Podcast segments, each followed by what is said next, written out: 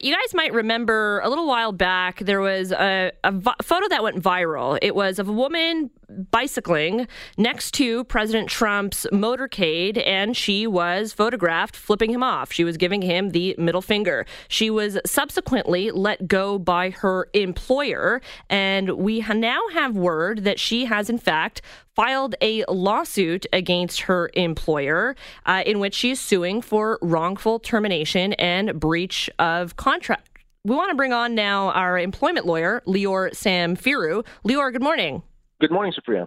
So, I mean, this is one of those things in which uh, a layman can't get through a story like this, because I can understand the employer's side in which they are saying this photo went viral. If anybody were to Google you, right away our company name would come up, your LinkedIn profile comes up or what have you, and they let you go. But of course, I can also see it from the woman's side, uh, Juli Briskman is her name, in which it's kind of an egregious thing. You're not on company time. You're, at, you're you know, cycling along, enjoying your day. You want to flip off the president, whomever the president may be. You should technically be allowed to. Who's right here?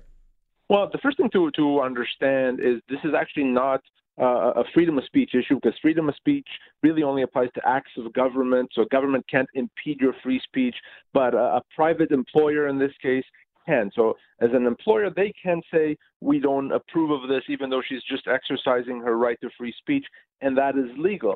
The problem here is, is, as you said, is not what she did in terms of flipping off the president. The problem is then going uh, there around and, and posting it on social media, essentially identifying herself as an employee of this company. Now, if in doing that, this hurts the company's business, whether it's because they have contracts with the government or whether because public outcry is going to be such that the company is going to lose business, that is something that, as a reasonable person, I would suggest she should know. So to the extent that she's uh, she's now did something, which is fine, her going and posting it on social media, identifying herself as an employee of the company, that is the problem. And that, to me, I think is going to be an issue for her, because an employee does have an obligation to act in their employer's best interest.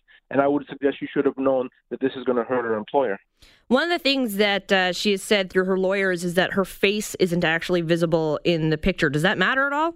It would have absolutely matter, uh, mattered if she didn't then go and post it on social media saying, oh, by the way, this is me. Uh, because, yeah, you're right. The, the, the, this could have been just an iconic picture. No one would have known who this person is. It would have been a nice mystery potentially, and that would have been that. But if she goes and says, oh, by the way, in case there's any doubt, this is me, Barbara, uh, and uh, and then immediately you can link to her employer, that's what the issue is, and that's where her employer starts caring.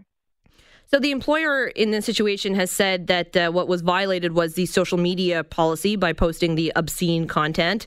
However, what's been brought up, uh, again, through the woman, through her lawyers, is that another employee was not fired after he had posted on a visible public Facebook posting, you're a bleep, libtard, bleep, to someone else's political right. post. Now, is could that be argued because it's his personal account and maybe on Facebook he doesn't have his employer listed?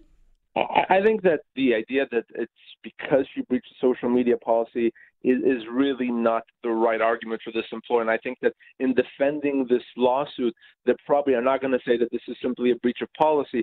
They're, they're going to take a bigger uh, view of this, and that is this is acting contrary to our interest. So, yeah, an, an employee that's on, on their social media can post a lot of things, even if they're otherwise offensive. If it doesn't impact their employer directly, uh, then the employer really can't do anything about it.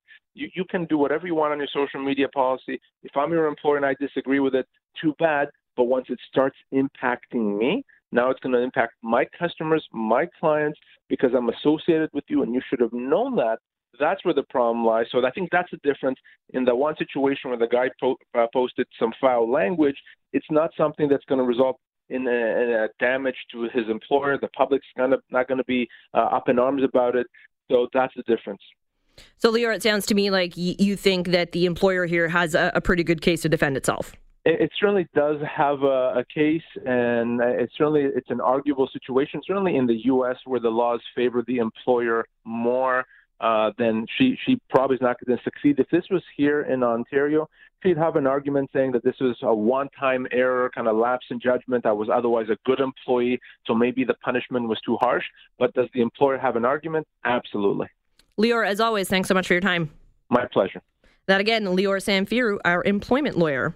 Never off the clock when it comes to where you're working, who you're working for. Yeah, and I think it's also important to note, as Lior noted right off the top, this whole notion of uh, free speech and in Canada, freedom of expression, mm-hmm. that's against the government. That's to protect you against them, not against, uh, you know, private yeah. uh, companies or against criticism or against consequences. Yeah, the fathers of the Constitution did not write it about uh, bicycling and, you know, middle fingering a presidential yeah. motorcade. Yeah, exactly.